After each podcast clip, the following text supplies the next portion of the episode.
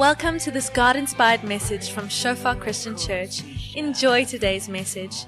May you experience the presence of our Father and may you grow deeper in your relationship with Him. Oh, Jesus, your love over No, it's a little bit different than what we do usually. And the reason for that is that we, are, we aren't scared to cover the difficult topics. We aren't scared to address the things which maybe scratch a little and would maybe hurt a little. Because we believe that God is not a, a God of prosperity only, but a God of truth and a God of fear. And therefore, we address these things. And although it might be tough, we know that God touches hearts when we do address this, these difficult topics. And we're coming to the end of relationship month now, and it's been an amazing month. And I could really see God just growing us in relationships. We had uh, marriage enrichment and marriage preparation the one week, and every week it was just getting momentum from the, from the previous week. A couple of weeks ago, Werner shared a little bit of his testimony, and tonight we're building upon that. So before I get there, let me just invite uh, three people forward. Stephanie, if you can join me, Werner, Janae, you can join me here in front. And while they're making the way in front, I just want to, you know, when you ever see an advertisement on television, there's C's apply, and the guy talks so fast, no one can hear what he says, but those things apply. So I'm going to talk slow with the C's for tonight. The, the important thing to remember is that neither of these three people, brave people to share tonight, said, Yes, I have a cool story which I want to share, or I have things to work through and I want to do that in front of the church. Let me come do it here.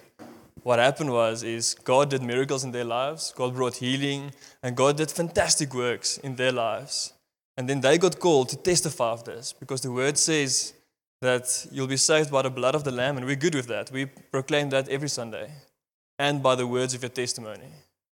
And that is the part which we are taking up tonight, saying that this, these testimonies also proclaim the glory of God, and the glory reflects back to God. So if any one of these people you think, yes, like I wish I had eyelashes like that, or I wish I had muscles like Werner, look past that. It's not about any of these three people tonight. It is about the work which God has done in their lives. And I just want to redirect all the glory past these people, past anyone here in front, and say what God has done is what we're focusing on tonight. And then, secondly, 1 Thessalonians 5 says, Therefore, oh, let me just get to the same slide which everyone is on. Therefore, encourage one another and build each other up, just as, just as in you are doing. And that is, that is the second part of sharing your testimony. Sometimes it feels like, yo, I'm the only one suffering. This is a tough life for me. Why did I get dealt this, this hard hand? But then brave people like, like Werner, Janae, and Stephanie step up and say, I'm willing to share what God has done in my life. The amazing God, the God we all serve, and the God who can do this for everyone. And with that, let's quickly close our eyes and, and pray, and then we kick it off.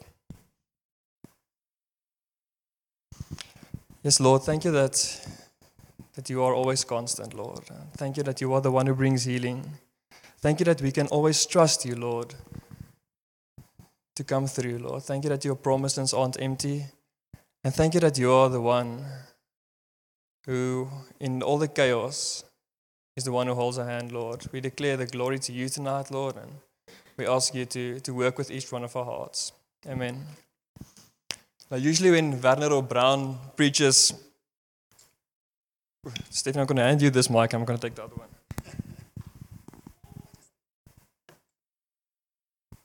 Usually when, when Werner or Brown preaches, they make it very easy for us and give us four bullets at the end or something like that, and we quickly dot down those four bullets and then you have the sermon. But tonight's a little bit different. The moment we start sharing testimonies, you come out, you come to a place where it is important for each of us to identify with what God has done and relate that back to our lives. God has saved this person from that thing, and in my life it looks like this. So I just want to invite every heart to open up to the testimonies which is given, but also see the work which God has done in their lives and know that's the same God which we serve in our lives.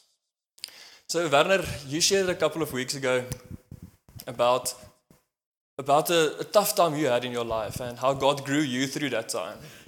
But I want to backtrack you a couple of years in, in that testimony before we get, we get back there.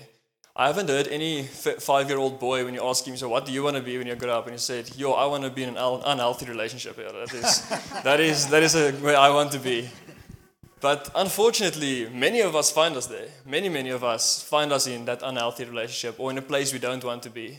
And if you can just give a little bit of background, where, what, what does the build up to something, to a place where you don't want to be look like? Where does it come from? Is, there, is it based on insecurities? Can you give us the primary school Werner answer? Yeah, so for me in my life, I think it's the same for all of us in one way, and then it's different in other ways because our our homes are different, our parents are different, and and that we understand. But there's certain things that's the same.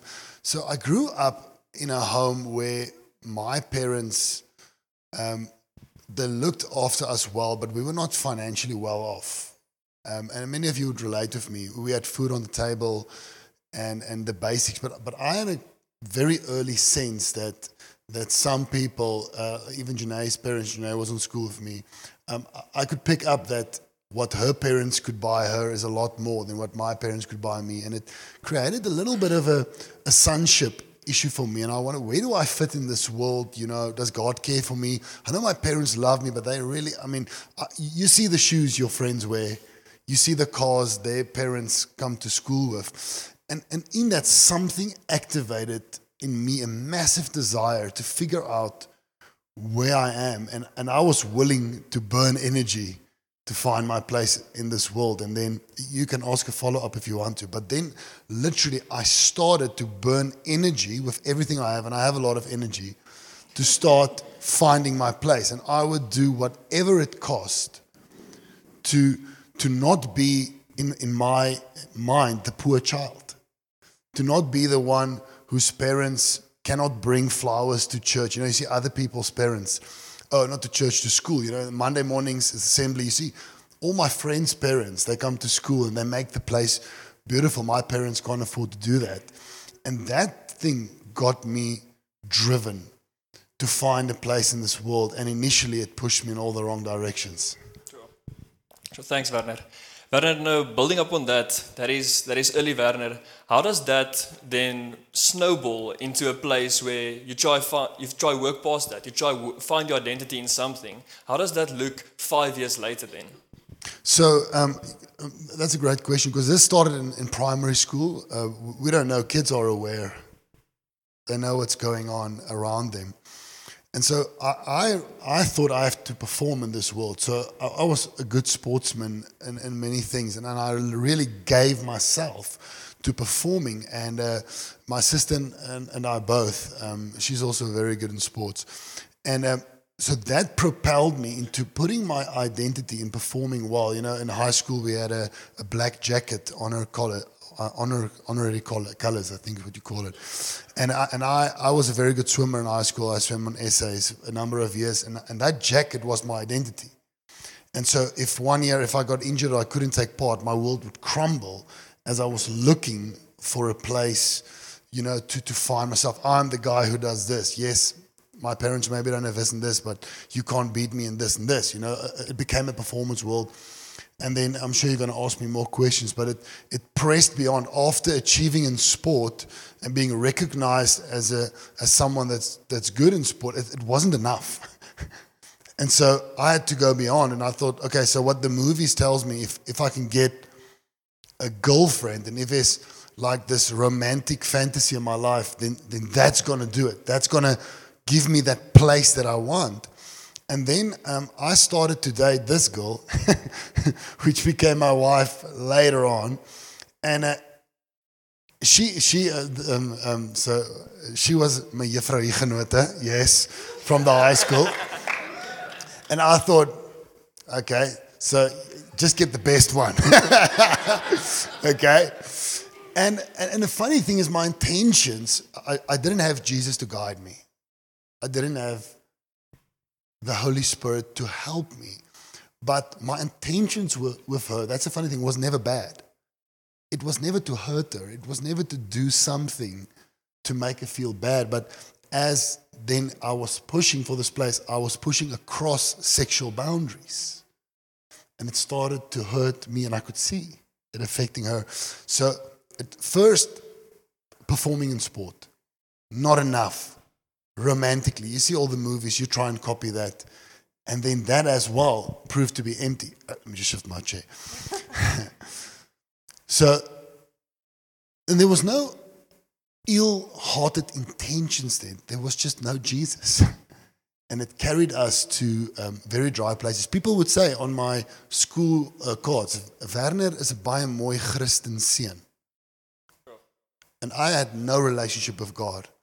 I just knew how to walk on the school fields with someone that that's got the drive, you know, and that's performing. And and so, but behind the scenes, there was this relationship happening behind closed doors that was actually injuring both of us. So, I'm sorry if I maybe went over the question. But No, not at all. Thanks, Werner. What really stands out to me from what Werner shares there is the house looks pretty and plastered from the outside, but what is on the inside is truly what matters. And what is on the inside is what eventually gives you that fulfillment or which breaks you down. And second to that, Werner, something you, you, you said a couple of times is you try to find your fulfillment in other sports, then you get it and it's not good enough, and then you need something else. Then it becomes a girlfriend and you get it and it's not good enough and you need something else. And when we spoke, I was really rem- reminded of Co- Colossians 1 verse 16, which says, and it's there up on the board as well. And I'm, the, the short, I'm just going to shorten it, which says, everything on earth is created through God and finds its purpose in God. None of us will ever find our purpose in sports or in relationships. And God loves relationships. He loves a happy marriage. But you will not find your purpose in your marriage. You will not find it in anything else. And therefore, that, that longing for identity, that longing for God, where do I belong, which you spoke about, is something which only gets fulfilled through God. And with that, you also, you also say that, maybe not in this direct scripture, but you also realize that. There's also, God, God spoke to you in some way. What, is, what was that way? What, So- how does that look? It's funny. God is alive. I mean, no one can argue that. Even if, if we don't worship Him, He's still alive and working. So, so I would be at Janae's house, and I shared this when I preached, and and and we we would sin across sexual boundaries, and. Uh, I would go home on a motorbike. I had a small motorbike, you know, one of those that's just that irritating sound. Okay, I had one of those. And she was out on a farm, and it was winter, and it was cold, you know.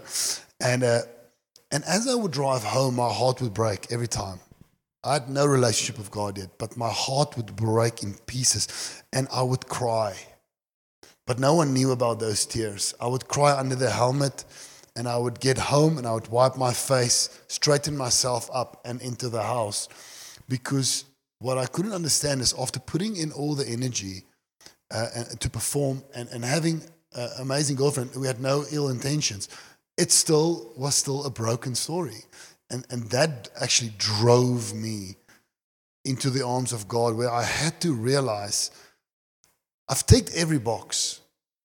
And, and maybe this is also a message for someone that's tried all those things and maybe you've not succeeded. I'm telling you, it does not bring fulfillment. Um, it doesn't work. And it, and, it, and it drove me into the arms of God. And then one day I ended up on my knees, and, and that God shaped hole got filled. And I lost everything. I lost a lot of friends.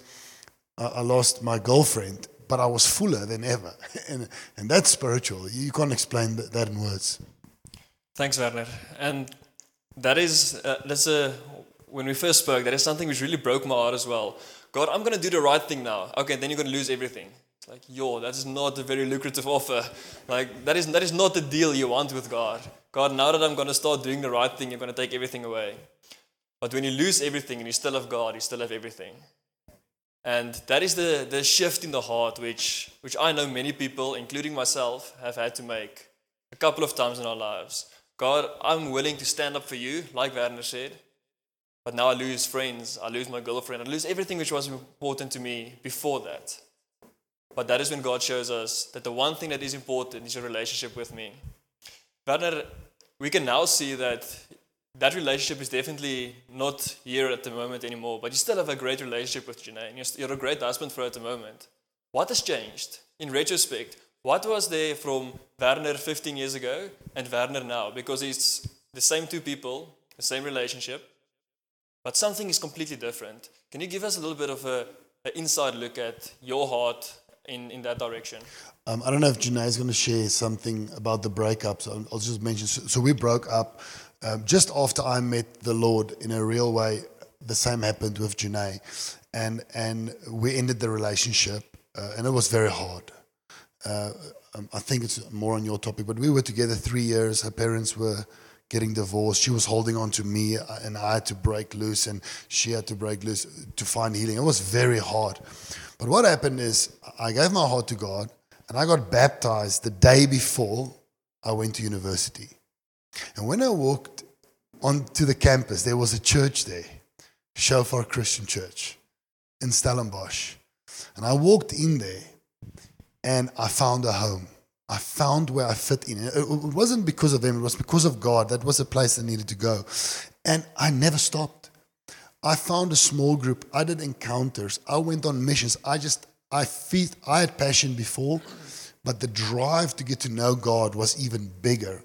And I feasted on everything God had scripture, friendships, coffees with church people, building one another up. And I didn't stop for three years a little bit more than three years. And, and I, I never intended to meet up with Janae again. Um, and maybe initially we thought so, but God took us in different roads. But when we met up again after three years, I was a different man because God had his hands on my heart and he was working with me. And, and she was a different woman. I can testify to that. But I, I just, I didn't connect at that moment with God sentimentally like a Facebook postie. No, it was real stuff. It was heart to heart, face to face, crying, dealing with these things, asking God to teach me how to deal with my heartbreak, how to go forward. Um, as a young man in university, knowing how to lay down pornography very, very early in my walk with God. As Christian men, we would ask one another, How's it going with your eyes? Are you looking to God or are you putting it on women without clothes? And we would be very straight. And God would grow us and shape us. So that's what happened. God happened. And by His grace, it's, it's only by His grace, um, He allowed me to meet Him and, and, and to not turn back. Um, oh, this is um, many years later. Cool, thanks, Werner. And you just Werner reminds me of a scripture in Hebrews 10, if I'm not mistaken. It's not on the slides, where God says that the gathering of my people is just as important.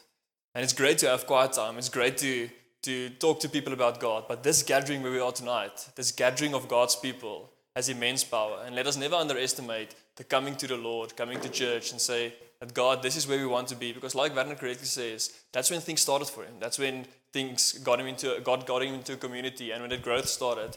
And now Werner, what is this 15 years later about? It's 15 years later, Renier, and I just want to say one more thing and throw it over the, these people. There's one thing that happened the day I gave my heart to God. It was very difficult. I lost a lot of things, a lot of friends. The relationship, I thought at that moment is everything. I thought it was a great. It, it sucked. The first one compared to what we have now. Um, but I want to say one thing: the, the moment you turn to God, or your friend out there that you pray that you're praying for, He makes you new. Even you're still in the mud, you still need to heal. He makes you new. That moment, uh, two Corinthians five seventeen says it makes you new. And I can testify that day when, as a matric boy, I got on my knees. Still after that, I was, I was still caught up in, in, in sin for a while. But the day I bent my knee, I became a new creation. And, and there was something stirring in me, and, and, and that hope is still stirring today. And, and that's just a new birth. Cool, thank you, Werner. It is, it is one thing to testify before in front of many people if you serve them every Sunday and you are the pastor of the, of the, of the church. But it's something completely different if you're Janae or Stephanie sitting here in front.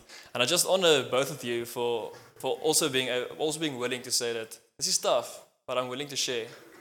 Janae, Werner now gave us, gave us the laydown of your history, whether you liked it or not. But now, this is not your turn to say, yes, like Werner, Werner didn't share all of it, or that is, that is indeed the truth. Can you give us a. It's a great chance. Yeah, it's, when you're shy, it turns around. That's uh, it feels your feelings. Um, if you can just affirm for us of, of what Werner said um, in your feelings. All my feelings. No, not, all, not, all, not all your feelings. We have church again next week Sunday, so you just have to finish, please.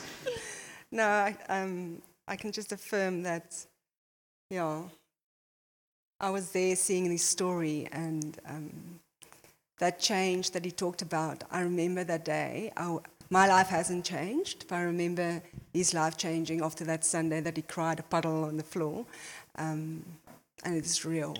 God really intervened, um, I think, in both of our lives. I don't know it yet. Um, yeah. Cool, thanks, Janae. Janae, Werner shared with us, and he said that there was a lot of drive in his life from pressure from society, trying to find identity, and that is what forced him to just seek next, to seek the next thing, and eventually end up in this unhealthy relationship. But how does this look from a woman's side? What is the drive on a woman's side? How, do you, how does a woman find herself in this scenario, in this relationship? I assume it looks different than it looks for a guy who's pride driven and image driven. Yes, um, when Werner and my relationship started, um, everything in my life was sort of good. Uh, I was naughty, but I mean, like, I had a stay, I had a home, mom and dad, and um, this gorgeous guy was interested in me, and I was interested in him. um, I think for a young girl and for any woman, it's a it's a need for love. We we do have a a real need for intimate love, and of course, it's it's something that God created in us, and it's beautiful. But I did not know God. Um, God was only a tradition or religion for me, and when Van and my relationship started, I just tried to fill a void for love. Um, what happened later on was that my, my parents got divorced, and suddenly everything that I knew was torn away from me. That's like a home that I thought was relatively okay. Just it was really unexpected, but unexpected. So my, my world turned upside down, and I started using this sexual sin that we were in um, to hold on to something that I can so, sort of almost have control over him or hold on to this relationship through that, um, which caused a real bondage. Because as I was doing that, um, yeah, of course, emptiness came with it. And the soul tie that I had with him, even before my parents' divorce, became deeper. When we speak about a soul tie, it's it's an emotional bond to someone that we should not have. We should. God is our love, the love of our souls. Um, the scripture says that Jesus is is love. Is the, he calls us beloved in the word. That He is our beloved. And when we find that in someone else, it causes a soul tie. We become one, um, especially through sexual sin. Spiritually, we become one with a person that we're not supposed to become one with. Um, so, after my parents' divorce, that soul tie even grew, and I was feeding this soul tie through trying to manipulate Werner and having sexual sin, and just to sort of control one area of my life. He became my security, and it was a false one.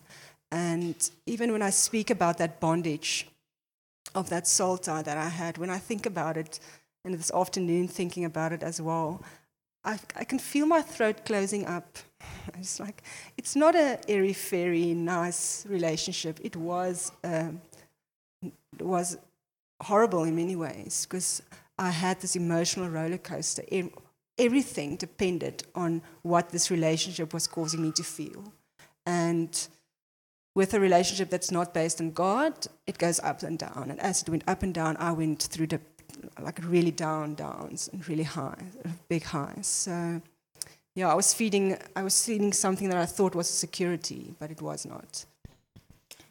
Janae, what that reminds me of is someone once told me a story where he said, when he found himself, true story, he found himself in a um, river, going down the river, and it was so unstable, and he just decided to grab hold on to the closest thing which he can get. Unfortunately, that thing was alive and it bit him, and he lost one of his fingers. And basically, that was that was was, a funny story he, when he tells it, but then he quickly changes to a, to a straight face and he says, "But how many times does that happen in life, where we don't have stability, but we want to ride the rough waters, and then when things get too rough, suddenly we want stability and we grab the closest thing which we can get." And what I hear from what you're saying, Janae, is that when that stability in God is not there, it's easy to grab it anywhere else. If it looks like that stability, you're going to grab it. And sometimes I think you grab bites. And sometimes it causes hurt. It's difficult to let go anyway. And I just want to encourage anyone sitting here tonight, and I challenge myself on that as well, to ask yourself, God, am I truly steadfast in you? Because if I'm not and the, and the seas get rough, I'm going to hold on to anything else. And to just lay down anything. God, I find security in my car, in my status, in my job, in the position I play on the rugby field, in my marriage. To say, God, I lay all that down. I found my stability in you. Because you are the one which is always constant. You are the one which is always strong.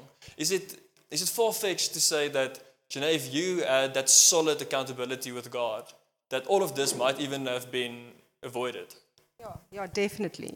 Um, if I had God, I would have found my identity in Him. Um, what was happening is I was finding my identity in my relationship.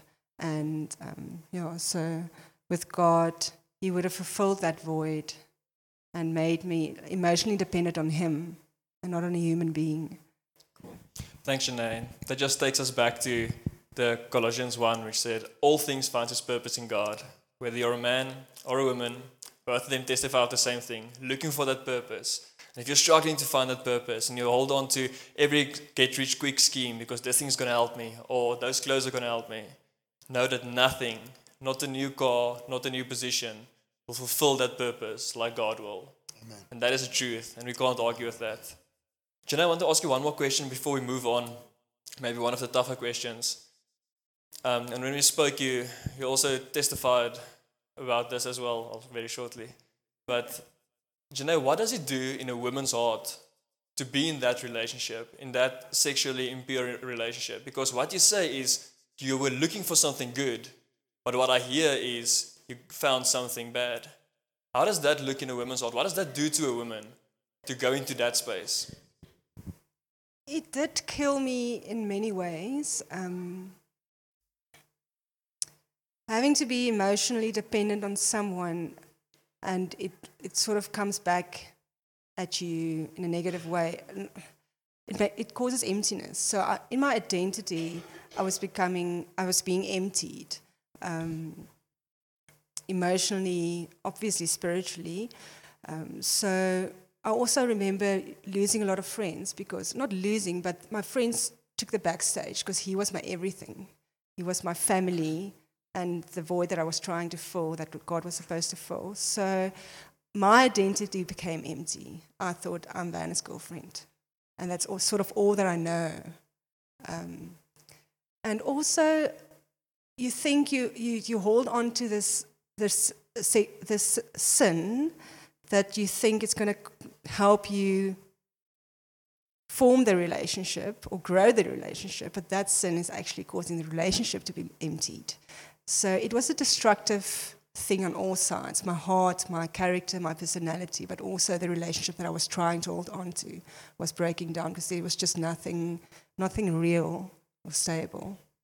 Cool, thanks, Janae. And Janae points out a very important thing there the lie of the enemy. It will be better if you get him to commit sexually. It will be better if you do this. And those lies are evident in all of our lives, but it looks a little bit different. And the only way to identify that lie is God, I find my purpose in you and in you alone. And then when things come, like, a lie comes like, the only way for you to find your identity again is to be in this relationship. It's very easy to, to use the truth serum, which says, no, the only way for me to find my identity is to find my purpose in God. Purpose in God would have or has, many years later, resulted in a happy marriage. A relationship outside God would never have resulted in a relationship with God. It's not an either or. It always flows from God to marriage, not from marriage to God. And if you sit here finding yourself dependent on, on the person sitting next to you in such a way that if this person turns out of church, you'll turn out as well. If this person goes down, you'll go down as well. Or maybe that person's not even here. Or maybe you are that person for someone else. Have the, the boldness to step up and say, This is not a healthy place to be. Because it's first God and then everything which flows from it. But nothing else will flow you by accident into God's presence. Thanks, Janae. Um, I just want to go to John 1 verse 1, uh, John 1 verse 9, which says, If we confess our sins, he is faithful and just and will forgive us our sins and purify us from all unrighteousness. And that is such a, a calming, calming verse, the last couple of words there. He will purify us from all unrighteousness. And it's so many times we say, Yo, I've sinned. I, I feel like I can't even get into God's presence. But God says, confess these things, work through it, just like Werner and Janae did. And I'm sure both of you can testify, He has purified you and restored His righteousness in your lives. And I honor you also for, for, for being willing to share the testimony. Stephanie, it's a, it's, it's a privilege for me to talk to you, like I, like I told you two weeks ago as well. I always, in, always enjoy speaking to you. but I'm just going to change, change it up a little bit and ask you to, I'm not going to interrupt you with a couple of questions, but ask you if you can just share us a little bit of your testimony, what God has taken you through, and also the growth which you've seen in your life. It's, I don't have to add anything or give you a, a big introduction to, for people to hear the work which God has done into your life. Um, so I have the privilege of just sharing um, my story tonight with you. It's a story of a lot of tears and a lot of heartache, but I really don't want that to be the focus because I'm here to testify of a God that is truly faithful and that is really, um, His name is a tower. We sang that song when a couple of years ago, the name of the Lord is a strong tower, and I really experienced Him to be a hiding place in a very hurtful time. So, um, my family is here tonight, which I'm very thankful for. But our story begins with my sister being four years old, going to bed as a completely healthy child, and waking up the next morning totally lame. Her eyes were pulling into her nose, and she was she became very, very sick just in one night. And I'm not going to focus for long on that, but it really made my parents start to call on God because she was taken up in hospital. She was diagnosed with the um, Guillain-Barré, which is a terrible sickness and which really can't be treated or healed. But God did miraculously heal her. And um, my mom started calling on God in a deep and intimate way. And with that, she took the whole family with. And so I had the privilege of starting to know God in an intimate way already at the age of nine. And I started serving Him wholeheartedly, and I can really testify by His grace that I never turned my back on Him only by His grace, but I really passionately served Him. Throughout high school, at university, He gave me wonderful friends, girlfriends. So we were in church all the time. The only times we skipped class was to attend one or other church conference. and we really served God passionately. Um, all my girlfriends, uh, all, all my friends had boyfriends. I was the only one without one.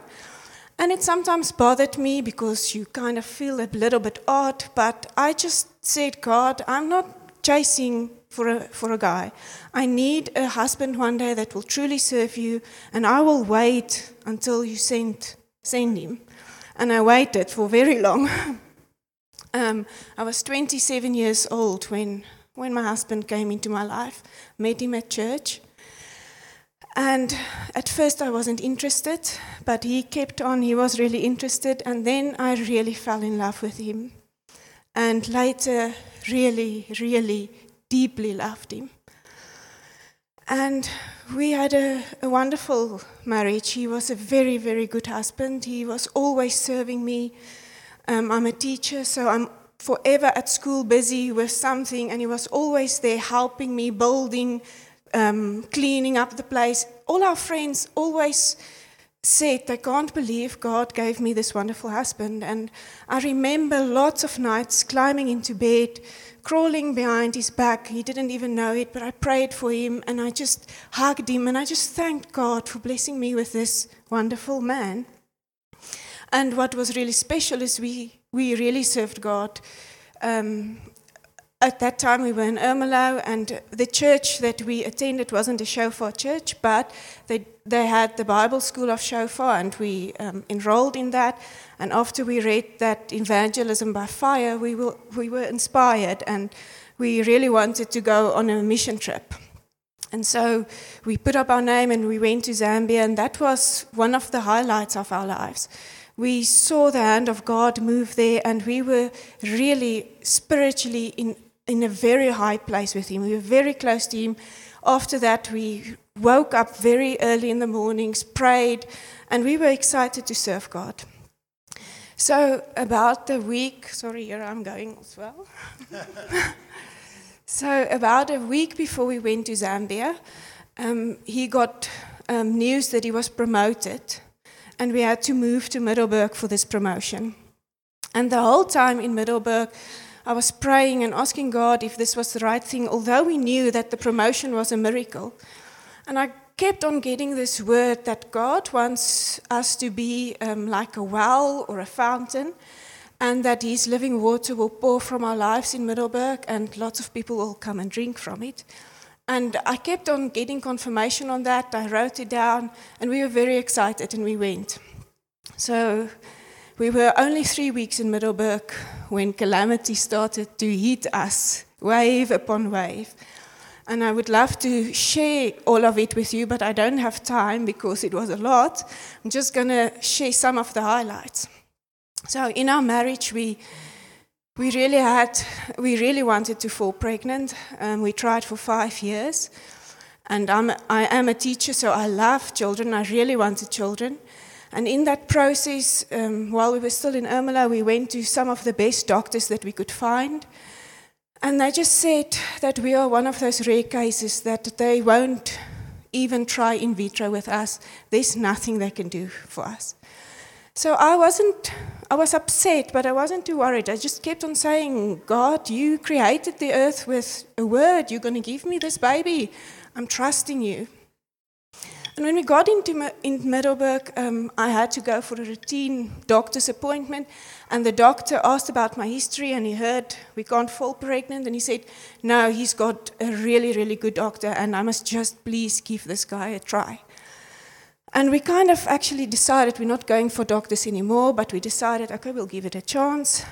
Maybe God's going to use this. And when we got to the doctor, he said, yes, he's definitely going to be able to use us, but just once. We're just going to try once. It won't be a process of five or six times once, and it needs to work that one time. And we really believe that's why God sent us to Middelburg, so that we can get to this doctor and we can fall pregnant. And to cut a long, long story short, in the end, there were three embryos that they planted in, and it didn't work. So I lost them on the Monday, and I phoned the doctor on the Tuesday, and he said, I don't even have to come back. I will not be able to fall pregnant. I mustn't come back. And I was really hurt by it. And that Friday, I was at home, falling into a deep pit.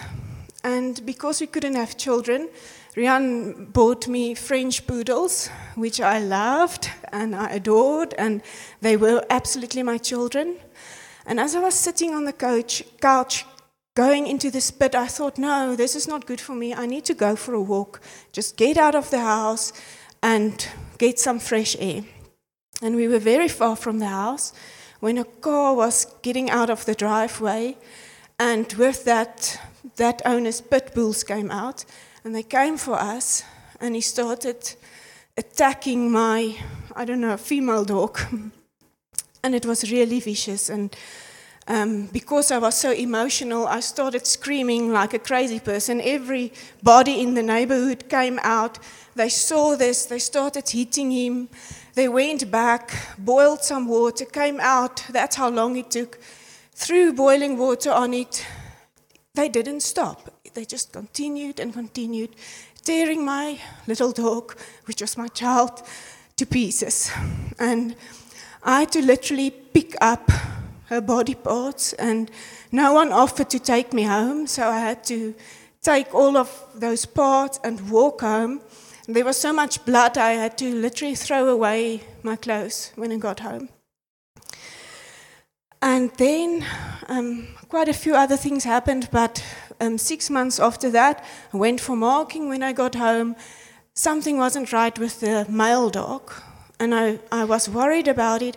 And that night I went to bed and I woke up hearing him bumping into things.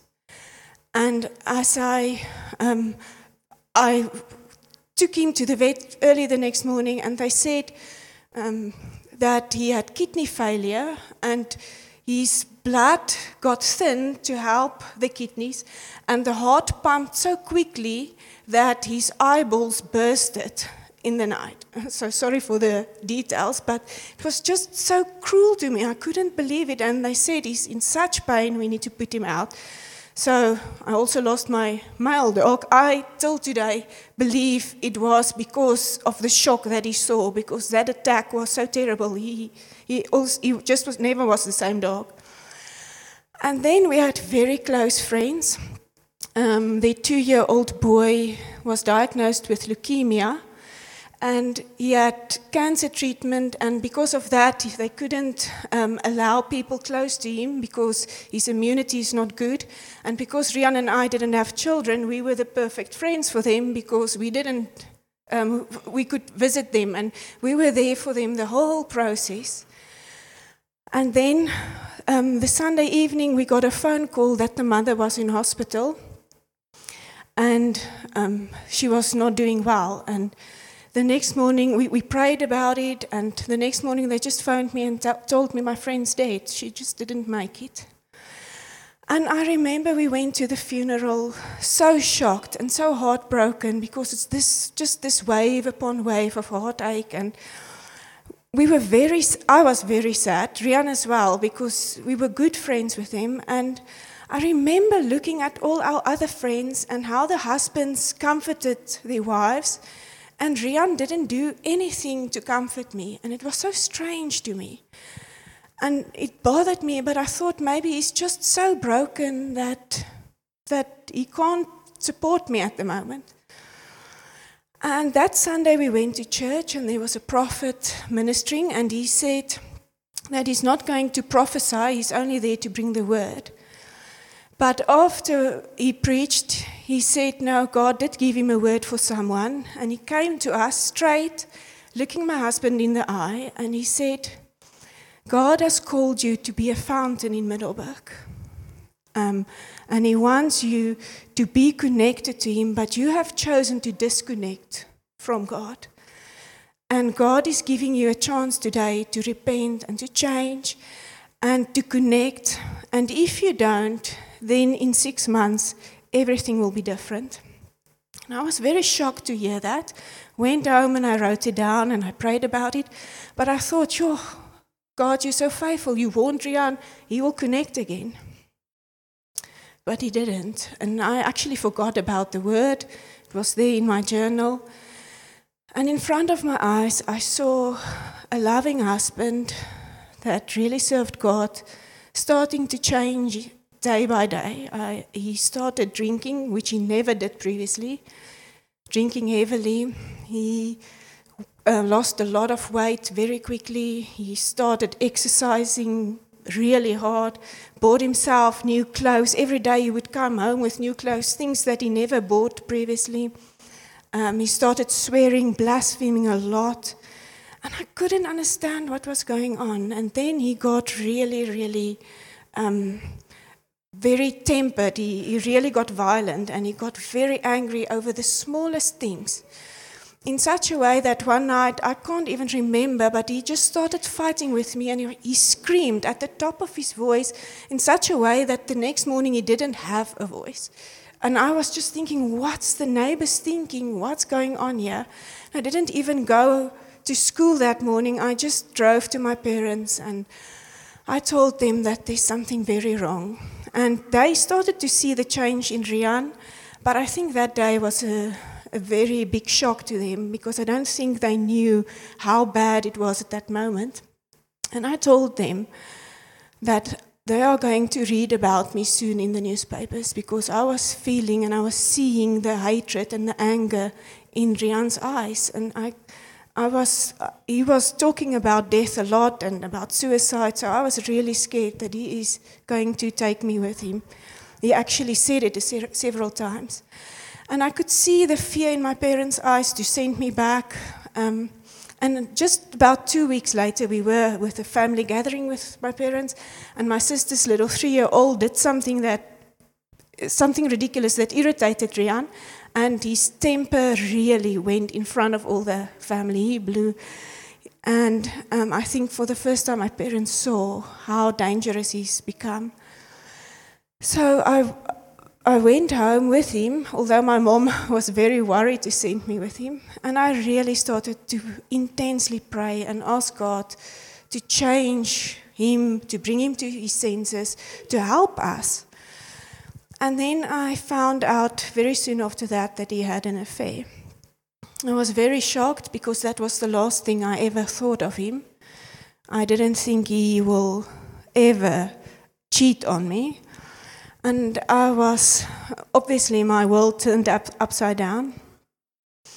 And then I, my parents were gone, and I went to them. They were on holiday, and uh, just to create some distance between me and Rian. But all of that holiday, I was flat on my face, trusting God. I didn't believe we are going to get a divorce. I trusted God. He's going to save my marriage. I mean, I waited for him for 27 years. I asked God for a husband that will serve him. And I begged him to, to save and to bring Rian to senses because no Christian lady ever wants to have the title of divorced. You don't want that. You don't believe you deserve that. I didn't believe I deserved it. So I was flat on my face that whole holiday, trusting God. At no- really, at nights I was trusting Him. And then before the holiday was over, I found out that Rian was actually also in another relationship with another lady. And that kind of brought me to my senses because I thought, well, I can forgive an affair, but I cannot forgive that if he's having a lot of women and it's dangerous to be in a relationship like that. And I started to realize that maybe God's way is different. We think divorce is never his heart. And I'm not saying that was his heart, but I just really started to experience that he said that I must cut from this man. I went home. He was so violent at that stage that I didn't even confront him about the second woman. I didn't have the courage to confront him. Just told him I want a divorce, and he said, Ah, he's already moved most of his stuff, so it's fine.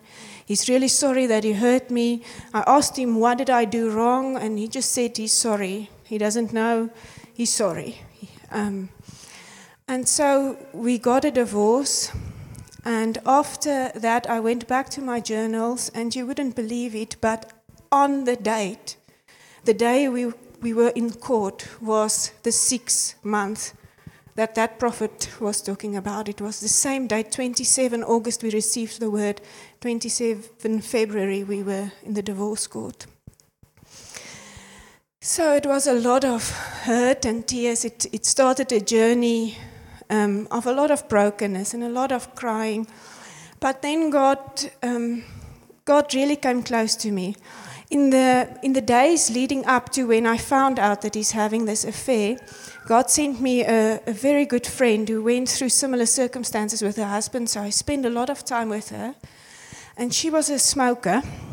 I spent a lot of time in their presence and in their smoke.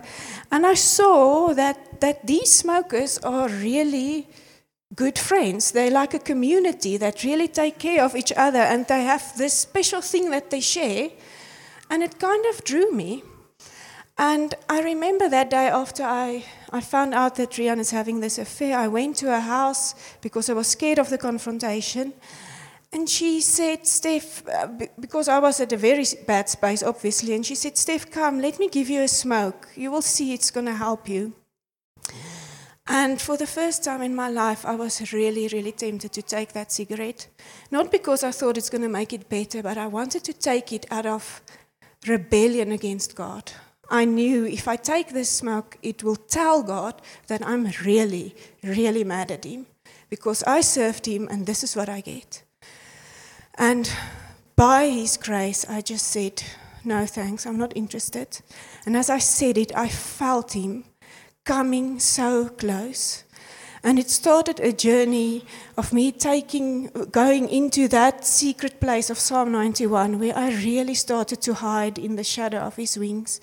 And I really experienced him in a very, very deep level from there on. So it was accompanied with a lot of miracles. Um, one of which I got um, a transfer to Secunda, which was good for me because I had to get away from Rian um, because I was getting a lot of anxiety attacks because I was scared. I didn't know what he's going to do to me. And also, the environment wasn't good for me. And then evangelist Nelise, Shofar's evangelist, kept on inviting me here. And she's very persistent because she doesn't just invite you, she keeps on sending SMSs before the time Do I see you? Do I see you?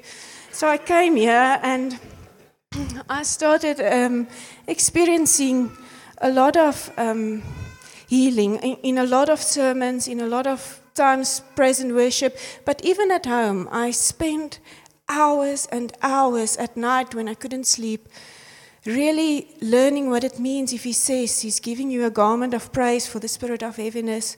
So I really started to experience um, a lot of healing and um, a lot of, of His grace coming to fix things in my heart, which was very broken.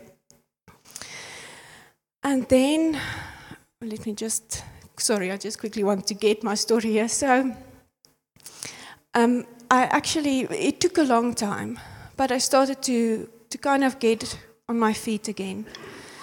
And then suddenly one day I saw a picture posted on Rian's WhatsApp that he and this second lady that I found him with was in a relationship. It really, really shook me. And not very long after that, I got a WhatsApp one morning saying that he will not pay any longer the things that he agreed in court to pay.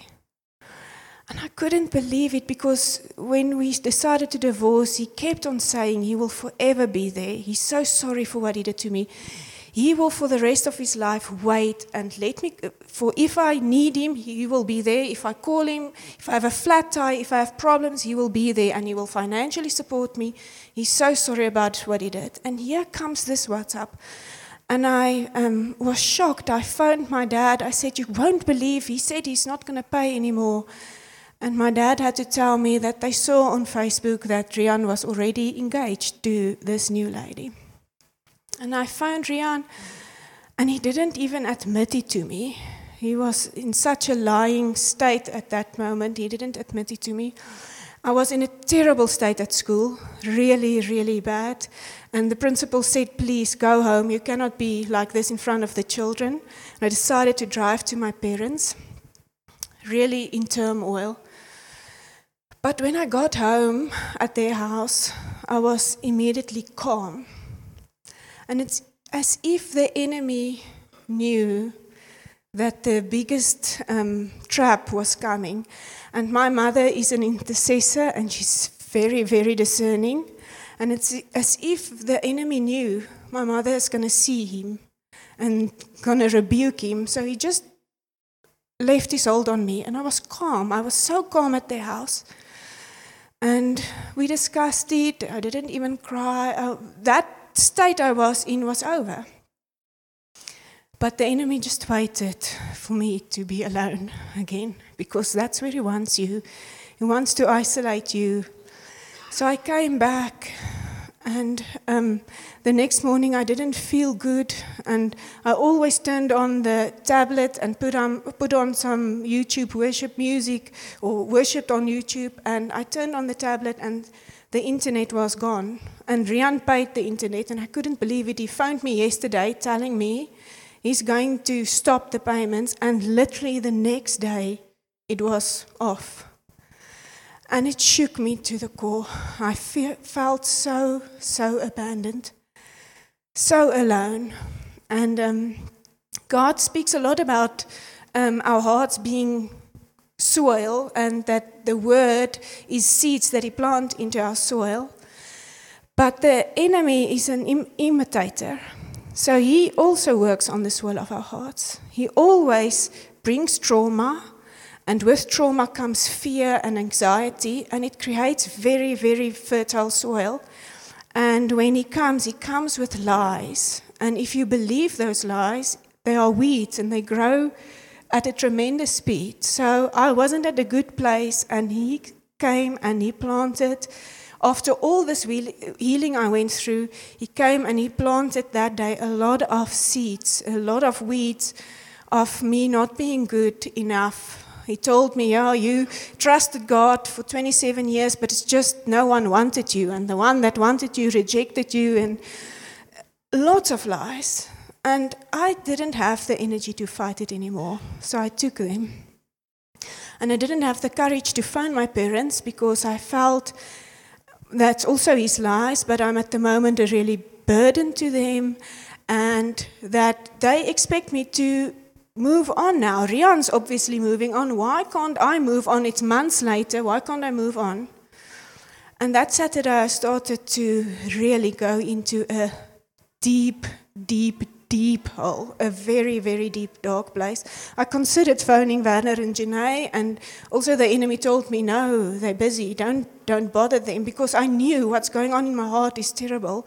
I could really feel the devil taking hold of me, and as I had to quickly go somewhere, I heard him say, Why don't you just drive into the wall of your complex as fast as you can? You'll be dead, this will be over. And I thought, No, uh, what if I survive? I don't want that. and I went home and I opened the drawer of my, of my cupboard and I thought, Well, the doctor gave me all these sleeping pills and tranquilizers. If I drink all of it, that will be maybe less violent, and I really thought maybe I must just end it.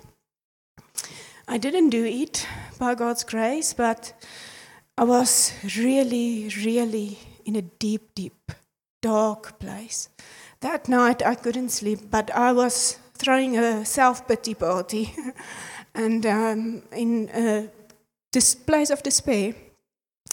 The next morning I woke up, and by that time, Shofar didn't have morning services, so I always went to another church in town in the mornings and came here at night. And I started to prepare to go there. And as I drove there, the worship music came up. And I got so irritated with it because the devil got hold of my heart, got so irritated with it that I smacked it off. I smacked it off, and I thought, I pulled over and I thought, I can't go to church in this state. But then, again, His grace, I did go. And for the first time in my life, I didn't participate in the worship. I was sitting there with a filthy attitude, feeling so sorry for myself. But I, and I could feel that the worship was powerful, but I didn't participate. I didn't want to open up for it. And then a lady, one of the leaders, came up after the worship and she said that God gave her a, a a song that she needs to sing, and it was a tongue. So she, she sang in tongues. And after that, the pastor came up and he had the interpretation, and he said that he experienced that um, there's people going through difficult times, and there were people in your lineage or ancestors that prayed for you, and he really experienced that God is releasing this word into your life. And I thought, well, I know my mom's praying for me, it's probably that. But I didn't make a lot of it. I just heard this. And, and then he, he preached on Psalm 23. And a lot of, it's a, it's a famous scripture, but preachers don't preach on it. So he preached on Psalm 23. And he also said that God doesn't dwell on the moanings of people, he dwells on the praises of people. And I went home feeling actually worse than before the service. I didn't feel better all afternoon I was thinking about this, but it was as if it couldn't enter my heart. I came to Shofar um, the evening, and I remember Werner saying, God is saying you need to lift him higher than your problems. You need to lift him higher. And I thought these two words relate, but I can't. I, I, went home and I said, God, I can't. I, I don't have strength to worship you anymore. I don't want this life. I'm alone. Rian is getting married, he's happy, and I can't move on. I don't want to worship anymore. I want this pain to end. And all night I was struggling, I couldn't get through. And then about three o'clock that night, I just all of a sudden experienced his presence coming into my room. And I heard him saying that I am in the valley of the shadow of death. That scripture, Psalm 23, that speaks of the valley of shadow of death, I'm there. But he doesn't want me to there. He came to fetch me. He's faithful. He came to fetch me. And I could experience him taking my hand, taking me out of it. And out of nowhere, I remembered when I was five or six years old, my grandmother was dying of cancer. And I remember every night I would sit with her, sleep with her, and she would read us Psalm 23, and she would pray that over my life. And then suddenly I realized that lady that sang that word, God released that word over my life for such a time to save me from doing something crazy. And so tonight I can just testify that, that He is so faithful. He comes to fetch you when you really feel you can't anymore, and that is what He did. Um, I've really experienced this year that I'm moving into a new season where I'm putting this behind, and I can just, for the rest of my life, know that He is a good God. We think if we serve Him, we kind of buy insurance that everything will go right. And we won't admit it, but that's what we think. We think things will go right. And when it doesn't, you, we want to blame God. But He never promised that everything will be perfect. He promised that when we go through the fire, He will be there. We are still the product of people's decisions. People's decisions affect us. But He is a faithful God, and I want to serve Him for the rest of my life. As for Rian, he's at a bad space in, at the moment. I hear things about him that really upsets me. But forever and ever, I will pray for him.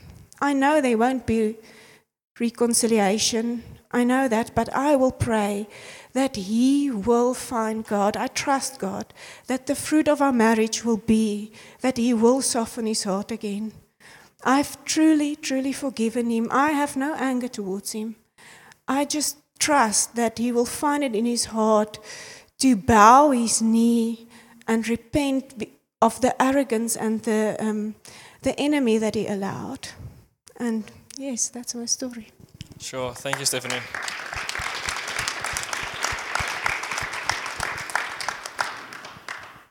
You spoke so many truths, um, but I just want to emphasize a couple of the, the truths which you, which you spoke. And the first one is for me is how many times Stephanie said, "Yo, this husband of mine, what a bad person he is." Not even once. There's no bitterness which comes out of her heart, and the reason for that is not because Stephanie is a fantastic person, what she is. Not because she's a fantastic person, but it's because she truly finds a healing in God. There's no bitterness in the heart of God. And if we imitate God, there will be no bitterness in our hearts. And that's, that's fantastic to hear. But how does it look practically in our lives? Think of the last time you were really angry at someone. You had bitter feelings towards someone. You were, you were going specifically to hurt that person. You were saying things which you didn't mean necessarily. But that bitterness in your heart, in your heart which you brewed up, which I brewed up, for something most likely less severe than what Stephanie just shared. This is a heart which got redeemed by God. And every time we brew bitterness in our hearts, it is a, alarm, a little alarm for us to know that make sure we're aligned with God's heart for us. And although it's a fantastic testimony, it's also a conviction of each, on each one of our lives to say, bitterness is not from God, but true forgiveness, and still praying for that person that is true healing and that really came from God. Werner Janae, I would, I would have loved to ask you, I actually wanted to ask you, you, you met God, God redeemed your lives, but then most probably if you didn't come together, having God would have been enough. And then Stephanie's story came, and that just answered the question. This is not a story with a happy ending yet. It is not a story where, and they came back together and lived happily ever after. But it is a story where God came in, and in the brokenness, He brought healing. And many of us here may sit in a situation where there's a lot of brokenness and suffering. And the house on the outside, like Werner shared earlier, looks fine. But on the inside, there where the friends don't see, there where no one else is allowed, there it's broken. The tiles are broken. And everything is falling apart. I just want to share tonight that this is a testimony of where God can come and pick you up from the valley of death in Psalm 23 to be able to share in front of a, a live audience where emotions are, are a reality, but where God is the true Savior. And whatever that is, the thing bringing you down, the thing which really is that thing you put in the, in the last room in your house so you just don't have to deal with it. God is greater than that. God is bigger than that. And the testimony which, which Stephanie shared is, is testimony of that as well. And the scripture I read in the beginning was that we should keep on encouraging one another.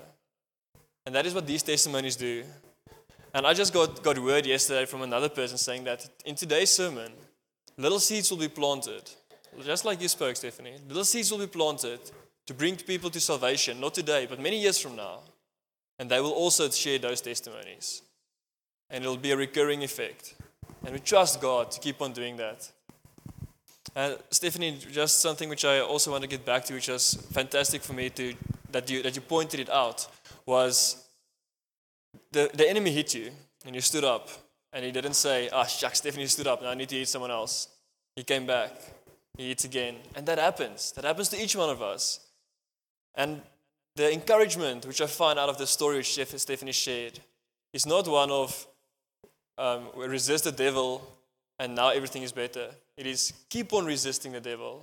He will come back. He knows where our weak points are. He knows that I've overcome this once, but you've also fallen once. And if you've fallen once, that's the place where the enemy wants to, wants to hit again. Werner, if I, if I can come back to you, you say victory over pornography. Was it an instant fix and then after never tempted again? I had a massive initial victory when I gave my heart to God. It was there was definitely massive bonds broken, but the enemy did come back to try and tempt me. So I had to keep my weapons up. But uh, after becoming a new person in God, uh, uh, th- there was there was initial massive momentum, uh, grace of God. Cool. Thanks, Werner. And that just relates to, to Stephanie's story as well. Getting victory and saying, I lift up my head, but the enemy, comes again and attacks again.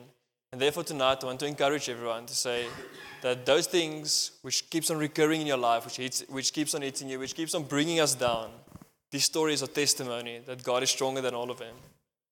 And we know that our God wants the best for us and will always be on, on our side and fighting for us and to never give up. To never give up in the, in the times when the enemy comes and tells us the lies and say, let's end it now. This is not worth it.